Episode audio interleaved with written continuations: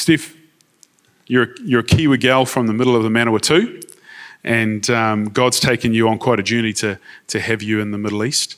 And, uh, but it's really, really uh, wonderful for us to be able to hear what God is doing and to hear how it is that your 23 years of service up there have been bearing fruit. So let me pray for you, and um, I'll hand over the pulpit to you. Father, we, we do thank you that um, your last instructions are our first, our first um, leading as to what we should do with our lives. And that is that you said we should go into all the world. And in doing so, share in Christ, baptizing people into your name. And um, I thank you, Lord, that as we hear from Stephanie today, um, she represents, she embodies what it means to be a missionary in the 21st century. And so, Lord, we, we just ask that you'd give her your peace as she speaks, uh, but also for us, Lord, may you pour revelation into our lives. So we ask your blessing upon her and us in Jesus' name. Amen. Thanks, Stu. Thanks, Greg. Good morning, everybody. It's so nice to be back. I lived in um, Syria for three and a half years and in Lebanon for 20 years. And now I'm back in um, New Zealand permanently and actually based here in Tauranga. And every day I wake up and I feel so lucky. Like I am just one of the luckiest people on earth to live in this beautiful place. And I drive over the water. This morning I was driving in from where I'm staying out at Ohauiti over the, the estuary there and thinking, wow, it's just so beautiful here. So I, Lebanon is a beautiful country as well, but really I feel like I'm, I'm living in paradise here. and I love coming along here to BBC. Um, I just, I drink in the worship and the good teaching here. And every Sunday I feel completely undone. so I'm so glad to be part of, um, part of you. I've been enjoying sitting in the back and being anonymous but I guess now my um, anonymous days are over. so I, I want to help you this morning to see some invisible people. And uh, these invisible people are modern day slaves. Slavery today is not about people being shackled in ships, uh, but it's more, it's a lot more subtle than that. And so I want you to, uh, to open your eyes this morning and to see these 300,000 or more invisible girls that live in Lebanon. And so, one in four uh, Lebanese families has a domestic worker. And these girls come from Asia and Africa, from poor countries where um, there's not really there's not food stability, there's not a future. And so, to improve their family situation, they, they come out to, to Lebanon to work as housemaids. And some of them are very young. They come as young as 15 years old. Even once I met a girl that came out when she was 14 years old. And my neighbor in the apartment building where I lived, my neighbors had one of these domestic workers. It's a very common thing. One in four families has a, a live in domestic worker.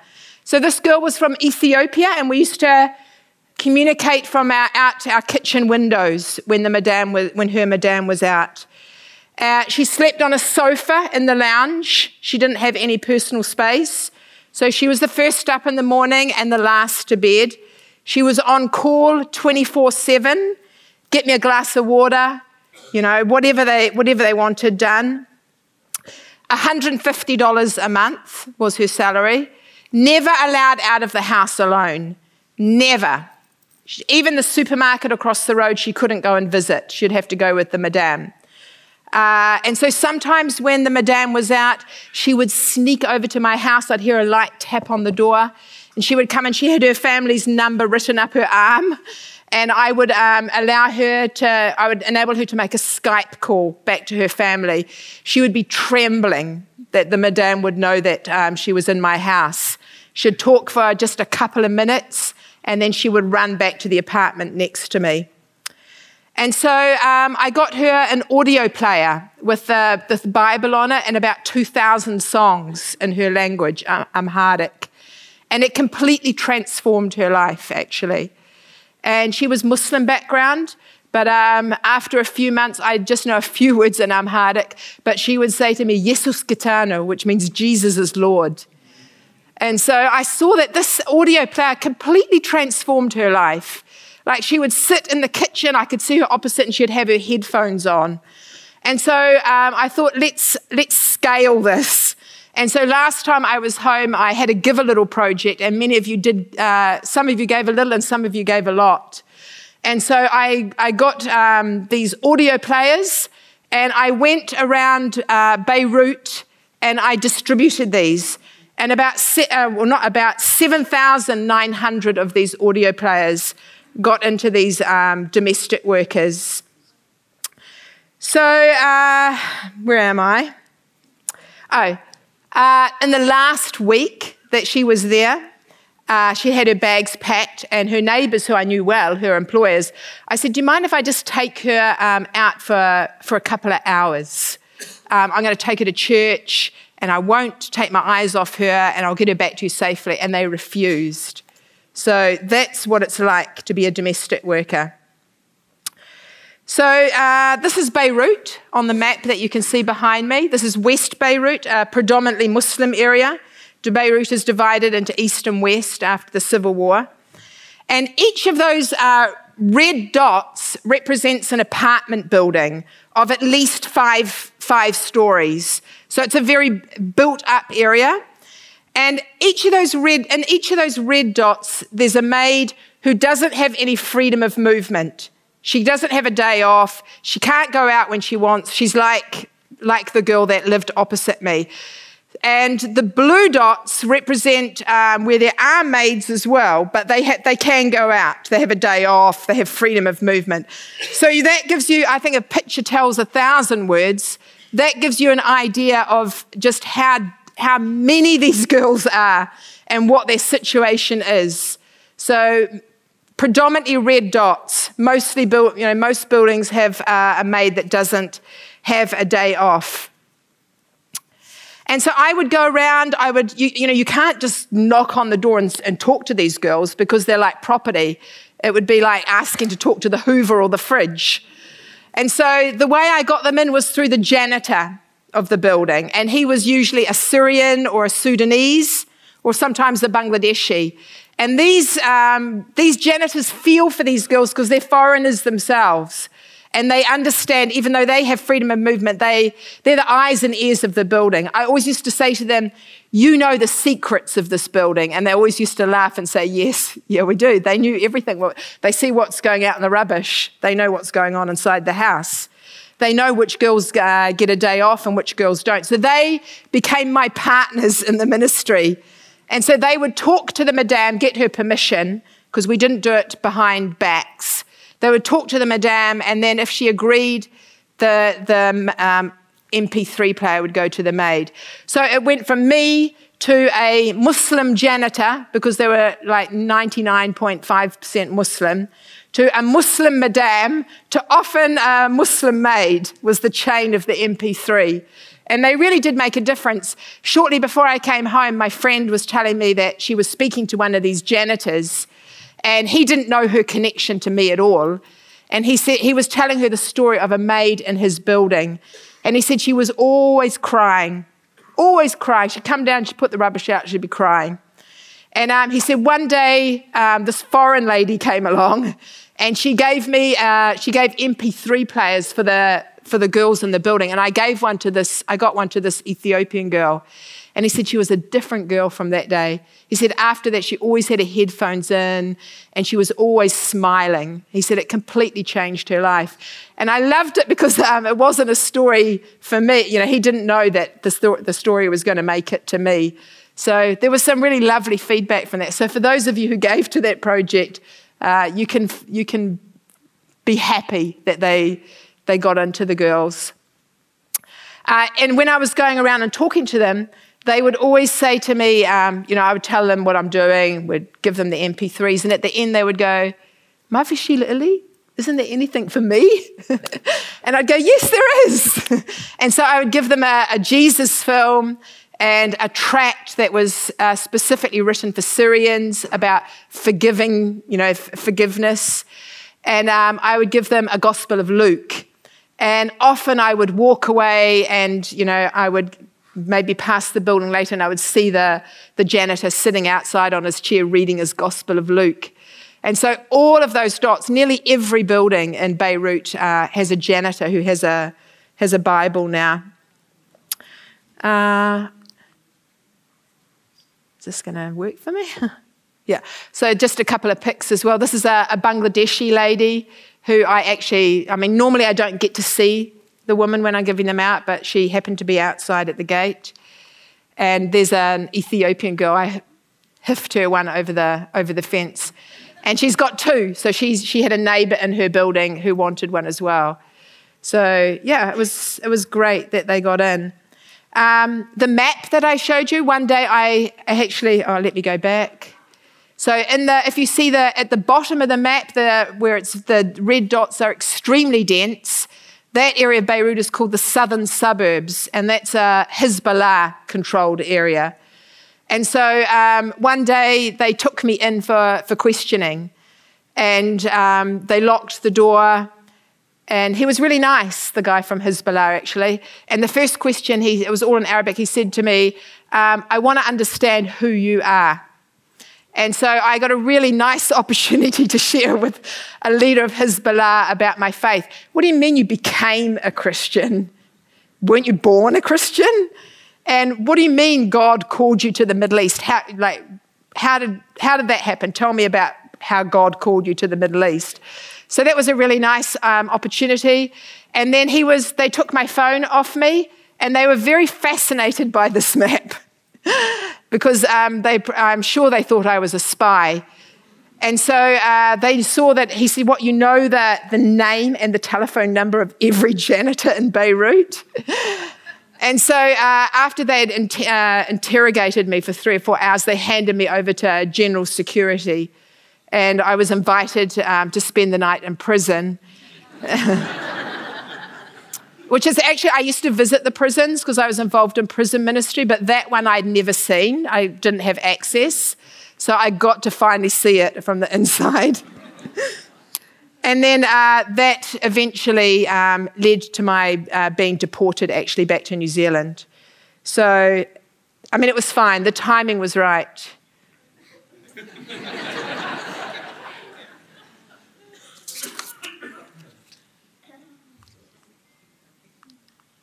Okay.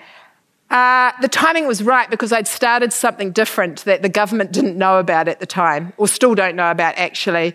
I, um, going around and meeting all these girls and seeing the abuses, I really, I decided I wanted to expose some of this stuff and just um, bring the whole evil system into the light, basically.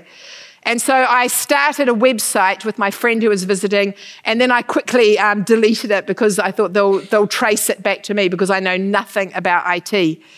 And then um, sometime after that, a friend who was looking at, um, him and his wife were looking at becoming missionaries in Lebanon.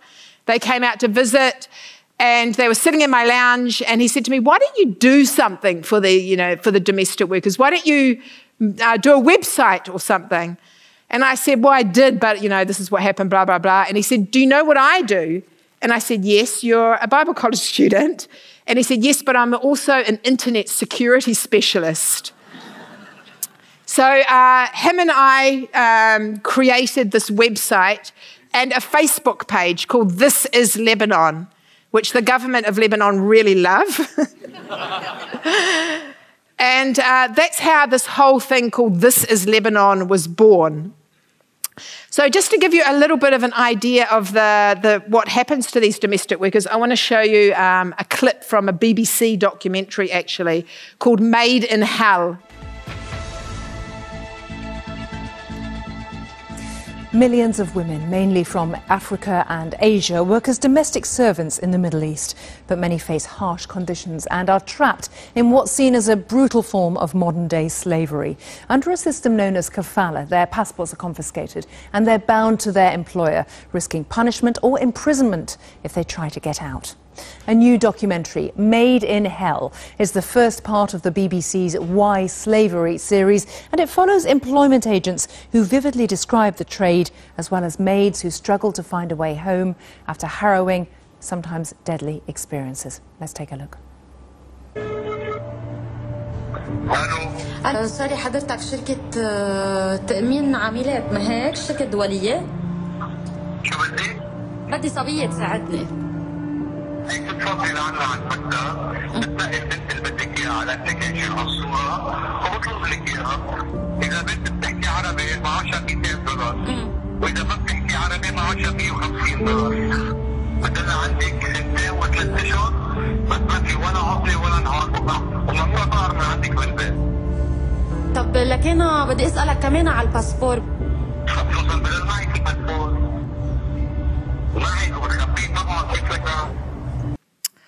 So when I was going around um, talking to all of these janitors, I met uh, one Syrian man, and he said to me, there's a, there's a woman up on the sixth floor of this building, and she's in trouble.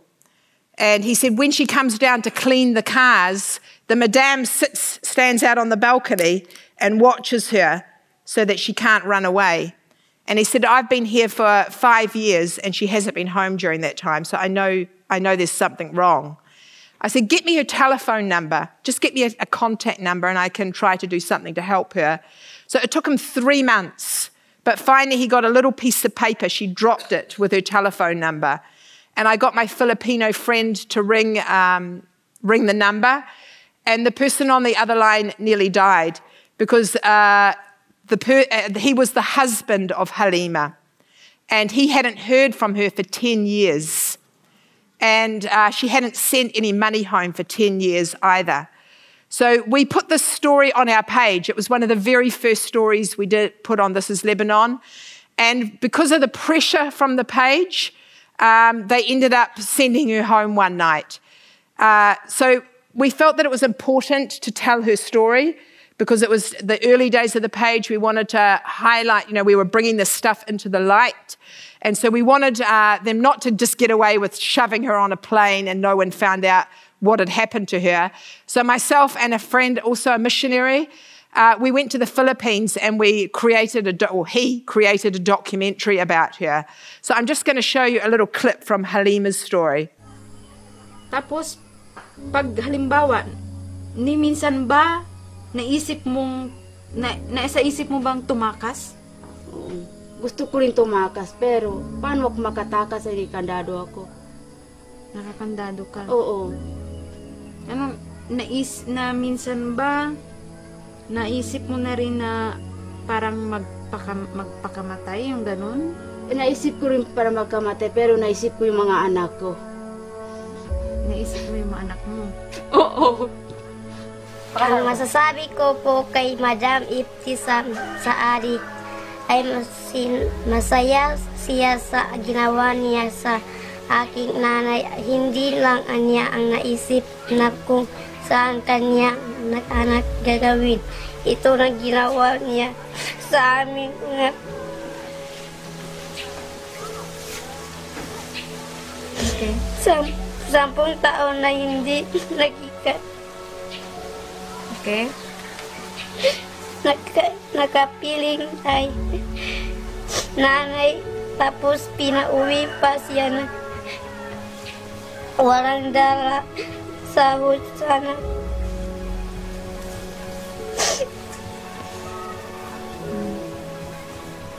Makakulong ang amo niya. Ina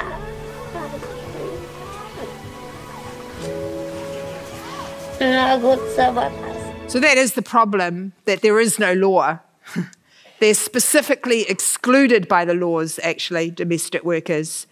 So she went home about a year and a half ago, and the first hearing of her case, we've got her international human rights lawyers, uh, took her case to, to court, took a year and a half to get a hearing. And um, uh, they presented a paper that they'd had Halima sign saying that she had a wonderful time in Lebanon and she was very busy because she was out shopping for gold and buying gifts with her madame. And she spent the money, rest of the money on getting her teeth fixed. So uh, the problem is the, the whole system, the whole judicial system is stacked against these women. If a case does uh, get to court, it takes about three years, and sometimes they won't get justice at the end of it anyway. So we hadn't been going for that long, and um, I was at the prison one day, and uh, we, we were working our way through the book of um, Exodus, and we got to the bit where the, the Israelites were trapped. They had the army behind them and the, the Red Sea in front of them, and doom and gloom in front of, in front of them. And there was that verse uh, that says, Stand still and see how the Lord your God will fight for you. And I, I, preached on that that day in the prison. And I went home and I gave myself a little pat on the back and I thought, well, you really nailed it today, Steph. and then um, I got home and I did what I always did when I walked in the door open up the computer to check the page to see if there were any new messages. And it was gone. The, uh, the Facebook page had been unpublished. And so I went on the um, internet to find out what happened to other people when they got their pages unpublished, and no one ever got their page back. One had 110,000 followers, and he said he had to start again from scratch. And so I thought, wow, I wonder if that verse really works.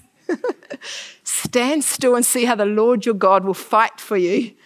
And then um, three days later, um, after a re- refreshing break because there was no Facebook, um, I got a, we got an email.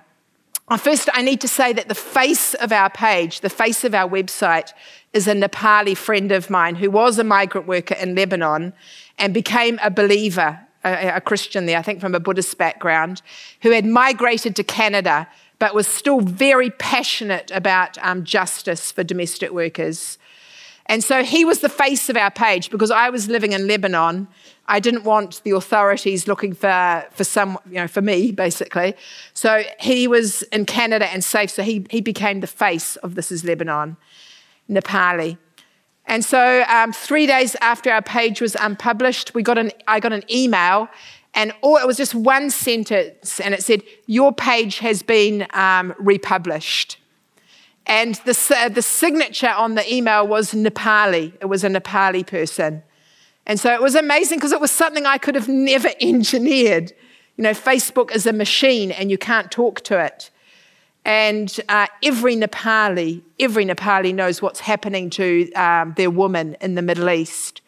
And so I don't know whether it was actually him that reviewed the case, but I thought it was wonderful that we got this email from a Nepali man saying the page had been republished back then we were doing things that all the things that facebook like um, i was putting horns on the pictures of the abusers and tails and stuff like that. It was very therapeutic.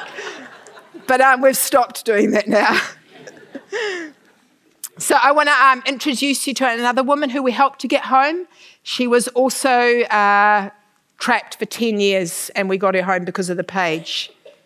Video. अनि मेरो छोरी धेरै रोगी भएर आएछ डरले मान्छे देख्ने साथै कुरा बोल्नु पनि छोड्छ मेरो छोरी यस्तो भएर पठाउनु भएछ मेरो छोरीको कामै जस्तो छ उस्तै जति भएको छ उसको पैसा जति भएको रहेछ त्यति हेरेर पठाइदिनु होला। दस वर्षको कमाइ।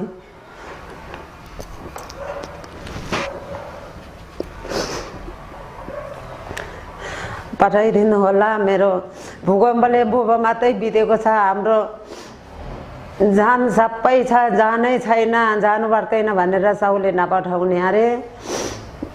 राम्रो उसलाई राम्रो पनि नगर्ने अरे। साउले कुट्ने बेलामा त लो अब म यहीँ माऱ्यो भनेको जस्तो हुन्छ अरे। अब उसको पैसा कति रहेछ हेरेर पठाइदिनु होला साराहरूले। त्यति मात्रै भनिदिने अलिक Oh, that's him. We always expose the abusers. So those, he's a doctor, this guy, prostate specialist. So we, if, if they don't cooperate, then we put their faces on Facebook. If they cooperate, if they do what they're supposed to do by paying her her salary and sending her home, even though it kills me to do it, we hide their identities. So that's where that's how we're able to help. Um, I'll just show you one more clip. It's um, Selena. Her brother contacted us from Ghana. They'd lost contact with her for two years.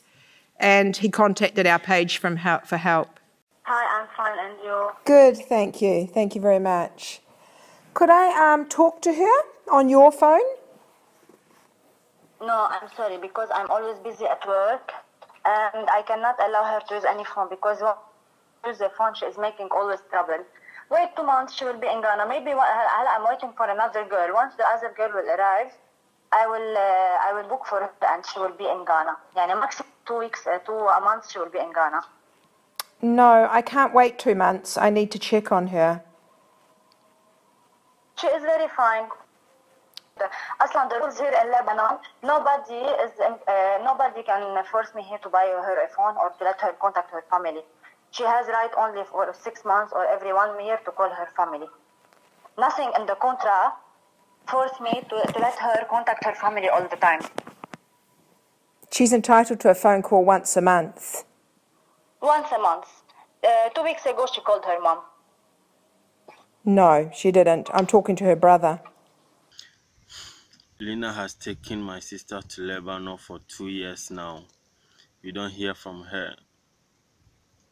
My mother is so sick because she don't hear from her. She has been thinking about my sister every day. I hope you are fine over there. Yes, I hope you are fine. So we got her home as well, but um, she didn't get her salary for two years. But we have had some amazing successes. Those women we got out, but they didn't get paid. We've actually, up to date, we've um, enabled 41 women to get home in the last two years. So. And that was my voice. I always, um, I always ring them, and I'm Patricia in um, honor of my gangster mother. and we always try to trap them into saying something on the phone that we can use in the audios later. So that's how it works. Uh, we didn't keep, at the beginning, we, we didn't really know what we were doing, to be honest. And, uh, but last June, we started proper case management systems and keeping good records. And so from last June till today, till last night, we've uh, had 2,226 people contact our page.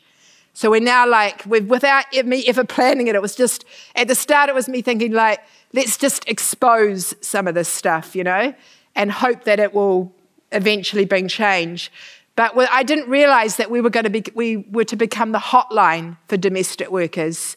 So now I get calls at all kinds of, all hours of the day and night. Ma'am, help me, please. She's beating me. Get me out. Quickly, get me out. And so it can be quite stressful. But we now, I'm now employing five staff, and we're uh, based in four different countries. And the caseworkers um, are women who used to be domestic workers themselves in Lebanon and who understand the situation. There's a nice little story. One of the women that was working with me, she came on at the start as a volunteer and uh, in Lebanon, Ethiopian woman, and we, we've taken on some really um, big players. Uh, the woman who had Halima as a hostage was a politician. And we've taken on um, doctors and lawyers, politicians, like really top people with um, connections at high level. So I became afraid for um, Sarah's safety, the girl that worked with me. And I knew I was about to uh, leave, New, leave Lebanon myself, and I tried to get her out. I rang, she was already a UN refugee uh, approved. I rang people in New Zealand and the immigration service. I rang the Red Cross. I pulled all the strings I could. And everyone said to me, it'll take a miracle. And I was telling my sister Fiona that, and she said, um, Well, it's just as well we've got a God who does one of those. and so amazingly, um, I couldn't do anything to help her. But one day I was talking with a woman uh, who was seeking help for a maid.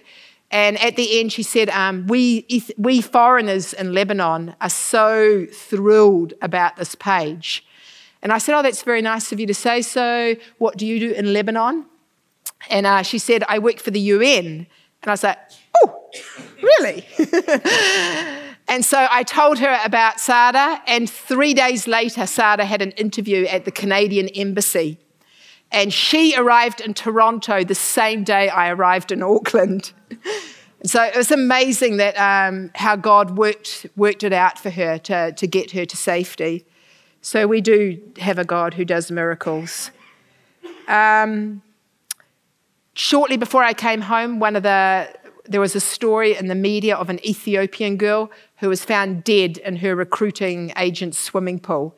And two of these girls are dying every week. And some of them are botched um, escape attempts. Like, it's amazing that Halima didn't. The, the, the family that Halima worked for, the Filipino lady, her, that employer's son had an Ethiopian and she jumped to her death. So, uh, two, two per week are actually dying. And I wanted to, um, to mark the passing of this Ethiopian girl who died in the swimming pool and just not let it pass as all these other deaths do unnoticed. And so a Baptist church in Beirut hosted uh, an event, a memorial service. And it was the, the church was full of um, domestic workers, maids who could get a day off. And many of them had never been inside an evangelical church before and were very nervous about it. But um, the pastor led the service in a way that was incredibly sensitive and incredibly beautiful. And one of the activists that I knew, one of the most um, important activists in Lebanon, she didn't want to go inside the church, but she was sitting out in the festival part. And I went in, I was just, I had to go out and do something. I was standing beside her for a minute. And she said to me, when the pastor was talking, she said, Who is this?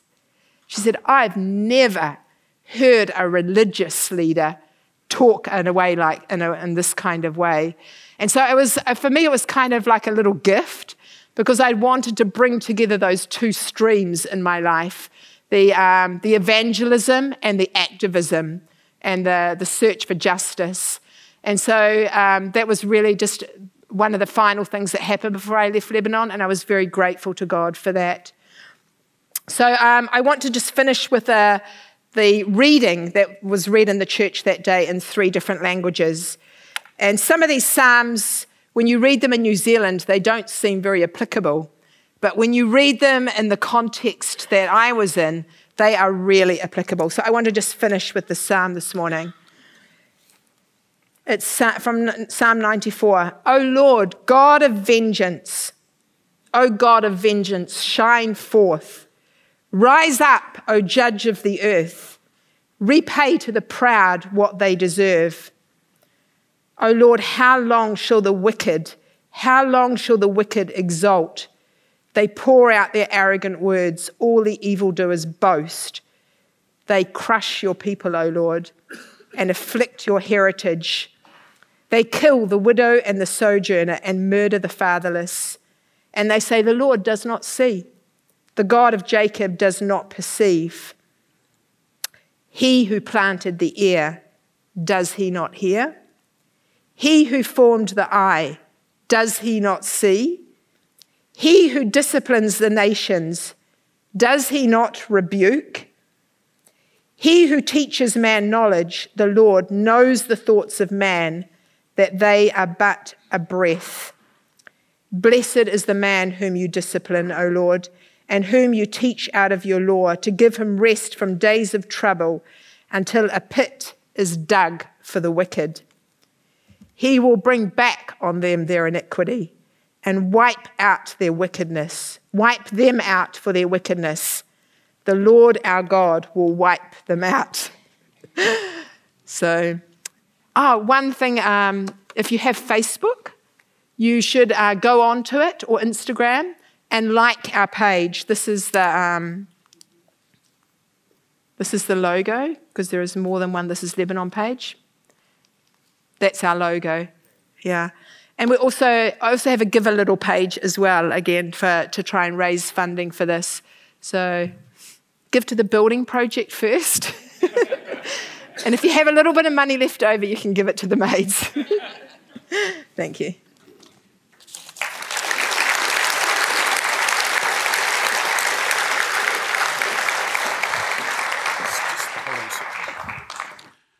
Well, Stephanie, we, um, we live in a world where um, we look to these emerging nations like Syria and Lebanon, and we see this veneer of civility there.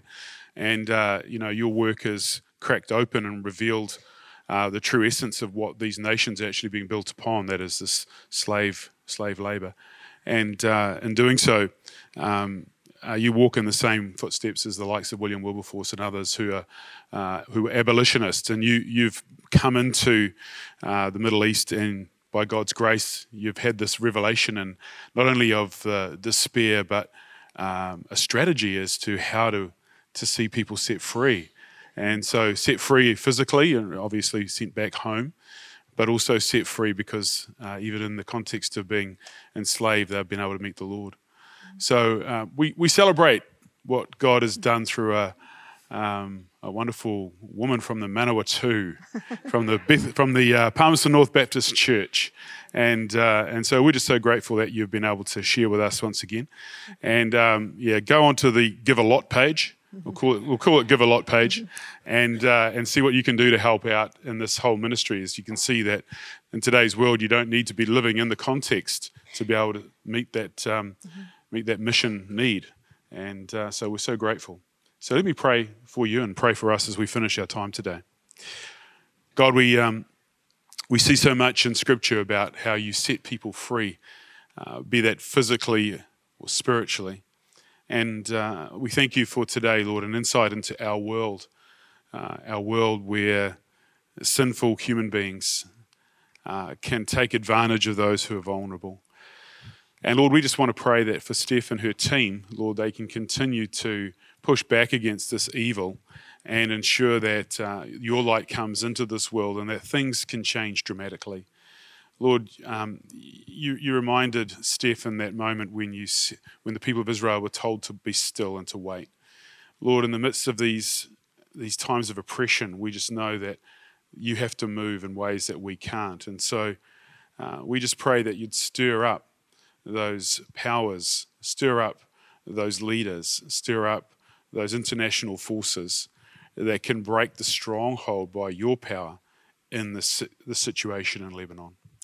And Lord, we pray for Steph. We pray that you'd continue to guide her, give her vision and insight, and uh, continue to expand her world in such a way that she can uh, see this ministry touching more and more lives. So we're privileged to be able to hear these stories today. And we pray, Father, that you would set indeed the captives free. We ask all this in Jesus' name. Amen.